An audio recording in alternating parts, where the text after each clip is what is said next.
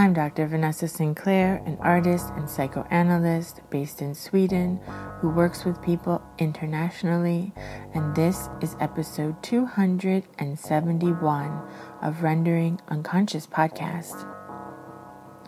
This is a special episode, a reading of two pieces originally published in Room 10.23.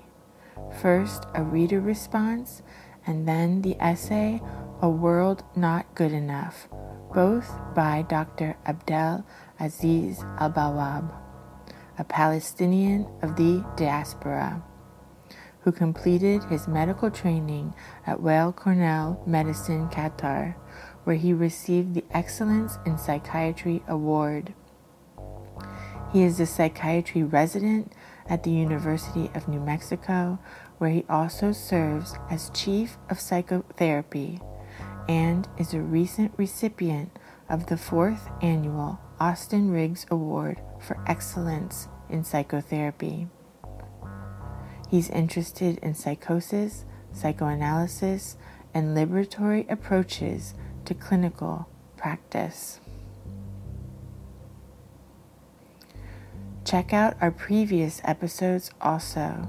Rendering Unconscious episode 260, 261, and 262, a three part lecture series on psyche and society, coloniality, degeneracy, and alienation, presented by Dr. Aziz Al Bawab. At the time of publication of this essay, we witnessed the State of Israel announce the collective punishment of the besieged Gaza Strip, cutting off water, food, electricity, and fuel to a population of 2.3 million, half of whom are children. Palestinians in Gaza have been living under a siege imposed by Israel since 2007. Gaza is frequently characterized as the world's largest open air prison. On October 9th, the Israeli defense minister described Palestinians living in Gaza as, quote, human animals, stating, quote, we will act accordingly. The Israeli army has since been indiscriminately bombing densely populated areas, including markets, hospitals, homes, and schools. At the time of this writing, 1.7 million people have been displaced from their homes, almost two thirds of the entire population of Gaza. My essay, A World Not Good Enough, published in Room 1023, was written several months prior to these events. It remains relevant now as the genocidal campaign against the Palestinian people is carried out and the world stands aside.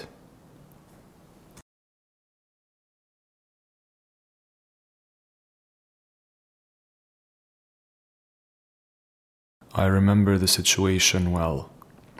I was in the second grade. The classroom walls were jam colored, the seats beige. We had just returned from recess. The lights were still off, and my friend Fuad had done something to wrong me. I'm not sure what he did, but I recall a vague sense of betrayal. It was with hesitation that I pondered ending our friendship. It would have been simple us seven year olds had an idiosyncratic language system for the occasion. You ended a friendship by raising the pinky to say khasamtak. Alternatively, you began a friendship by raising the thumb to say sahabtak.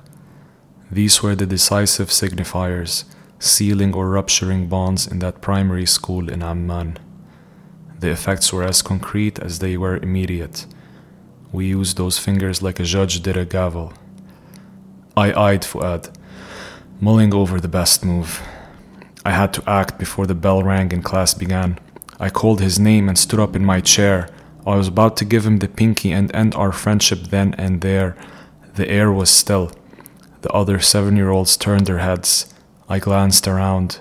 The teacher glared impatiently. Fuad looked back at me, alarm in his eyes. My hesitation intensified. Maybe the pinky would be extreme. Besides, I don't want to cause a scene and be bad. Maybe there's something to preserve about my friendship with Fuad. I'll just go halfway, something in the middle, between friend and foe, between thumb and pinky. The middle finger it is.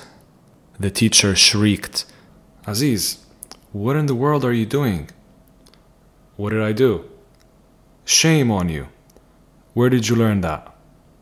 What? It means have khasamtak, have sahabtak. Oh, you know exactly what it means. And so, in that middle class school with middle class morals, a meddlesome boy raised a little middle finger. In my moment of inventiveness, my seven year old self thought I was setting a sophisticated boundary. But my teacher's reaction puzzled me. I saw that there was something shameful about my spontaneity, perhaps even about me. My teacher failed to mentalize me. She reflected to me an image of myself that was jarring, a projection I could not metabolize. It left me with a strange aura. I was shrouded in obscure badness. Here is an adult, far ahead of me in years and wisdom, who knows that there is something unspeakably bad about me and insists that I know it too. A pressure accompanied the aura and hailed me to identify with it, to assume the jarring into my being. I would become more intimately familiar with this aura over the years. Within my own family, I was destined for mischief. Although I redeemed myself by being studious, everyone knew I was up to no good. My aunt said she knew it from the way I observed my surroundings. Mischief was in my eyes. I wondered if it was in my brother's blue eyes too. It didn't seem like it. He inherited those eyes from our Slovenian grandmother, and they were adored all around. My amber eyes telegraphed trouble, his blue eyes telegraphed purity. Many nights as an adolescent, I shut my eyelids in intense prayer, asking God to make me look like my brother, to make me good. But the badness wouldn't go away it would be augmented through various consonant dynamics reproduced relentlessly and pervasively on a broad social level, always seemingly saying something similar. You are trouble. You are a nuisance. Growing up as a Palestinian in Jordan, I was a nuisance. Not far from our apartment, demonstrations would be held outside the Israeli embassy. The baton armed Jordanian gendarmerie would act swiftly to repress them crushing handfuls of skulls in the process. In the movies I saw and the video games I played, the Arab was the brute to be killed. The news on television routinely showed us dying. In a world that haggled over the value of human life, ours was clearly expendable. It was in this context that the aura of obscure badness began to contour and the signifier emerged to clarify the nameless wrong I felt. Deep down inside, at a level I have no control over, I must be a terrorist. In Black Skin, White Masks, Frantz Fanon explains that society is structured in such a way as to allow for the achievement of collective catharsis and the channeling of its aggressive impulses. Those positioned to bear the brunt of this aggression are caught in a logjam. The child's ordinary impulse is to identify with the good guys. And in, in the representations, games, and narratives of the colonizer's culture, these are invariably the colonizers. Consequently, the colonized children find themselves libidinally turning against themselves. This is to say, when your world isn't good enough, you'll be alienated from yourself. When I traveled to America for the first time in the year preceding Trump's election, I discovered that the casual question about where I'm from rarely yielded a casual answer. The answer put people at unease. It turned friendly exchanges hostile. There is no such thing as Palestine, retorted one blue eyed man who, after introducing himself as Latvian a minute ago, now reveals to have served in the Israeli military. He's left frenzied on that Manhattan sidewalk, and the history of Palestinian erasure plays through my mind. It's a history of Zionism. The founding father of Zionism, Theodore Herzl, wrote a letter in 1902 to Cecil Rhodes, one of the most famous colonialists of his time, in whose honor the white supremacist colony Rhodesia was named. Herzl had the following to say to Rhodes quote, You're being invited to help make history. That cannot frighten you, nor can you laugh at it. It is not in your accustomed line, doesn't involve Africa but a piece of Asia Minor, not Englishmen, but Jews. How then do I happen to turn to you, since this is an out of the way matter to you? How indeed? Because it is something colonial. End quote. In other writings, Herzl revealed the quintessentially colonial binary undergirding his plans for Palestine. Quote, we should there form a portion of a rampart of Europe against Asia an outpost of civilization as opposed to barbarism. End quote. And so recent European Jewish immigrants to Palestine would establish an exclusive Jewish state in a land populated by Arabs. Settler colonial logic was in order. The natives would have to be eliminated to bring the settler into being. In 1948, my grandfather was expelled from Palestine along with around 750,000 other Palestinians. His town, Al Manshiyah, was destroyed along with 530 other towns. Zionist militias forcibly displaced 85% of the indigenous Palestinian population from the area that became the State of Israel. This is the Nakba. It means catastrophe in Arabic, and it does not exist in the world's consciousness. The State of Israel has laws that ban the use of the word from textbooks and prohibit institutions from commemorating the Nakba. The Nakba is not an event in the past. It persists in the ongoing displacement of Palestinians. As a descendant of refugees, my history is marked by the Nakba.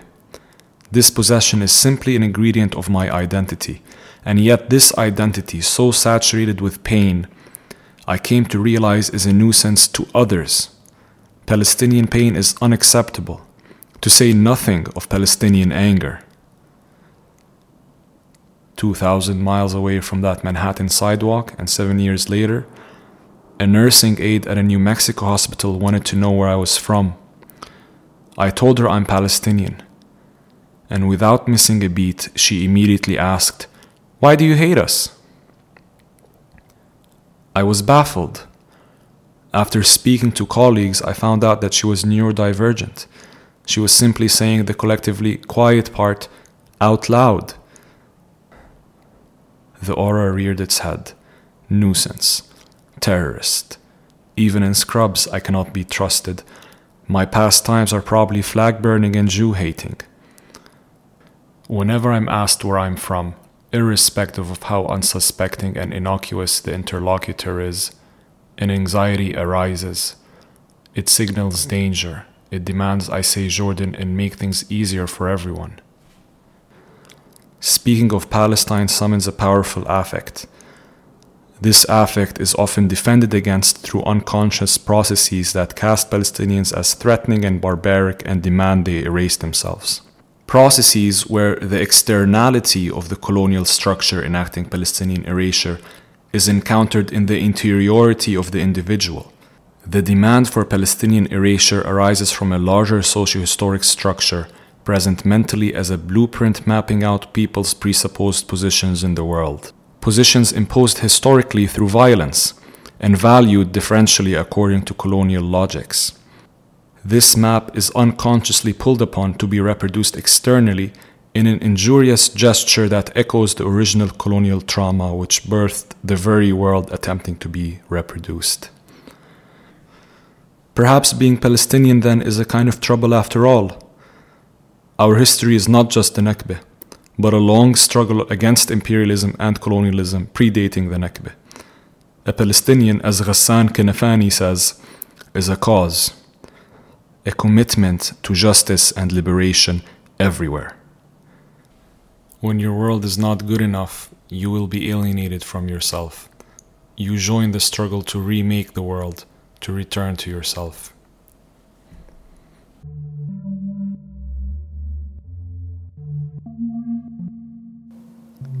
Thank you for listening to Rendering Unconscious. You've just heard a reading by Dr. Abdel Aziz Al Bawab. For more, check out Rendering Unconscious episodes 260, 261, and 262, a three part lecture series on psyche and society, coloniality, degeneracy, and alienation. You can support Rendering Unconscious podcast and all the work done here by supporting us at Patreon. Patreon.com forward slash Vanessa23Carl. Huge, huge thanks to everyone at our Patreon community. Your support means the world to me.